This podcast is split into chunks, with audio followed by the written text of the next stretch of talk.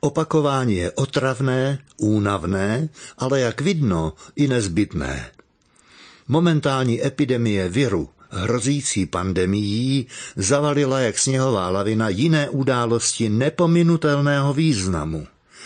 Mimo jiné i sporný návrh na řešení palestinsko-izraelského soužití, návrh s dílem Spojených států a Izraele na řešení postupné, který se nejen palestincům jeví jako řešení potupné.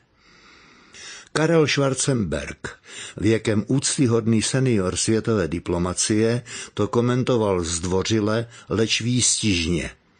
Přirovnal parcelaci opomíjené Palestiny k někdejšímu Mnichovu, k jednání o nás bez nás. Použitý příměr Chuchle a Prahy už byl jen vtipnou nadstavbou a že trefil hřebík na hlavičku, o tom svědčí následné rozvrstvení názorů našich pravicových stran. Nechybí ani srovnávání s výhradami KSČM.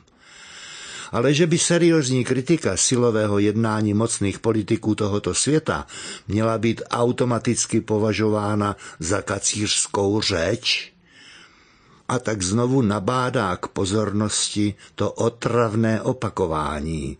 Je třeba naslouchat tomu, kdo co říká, ale především přemýšlet o tom, co kdo říká.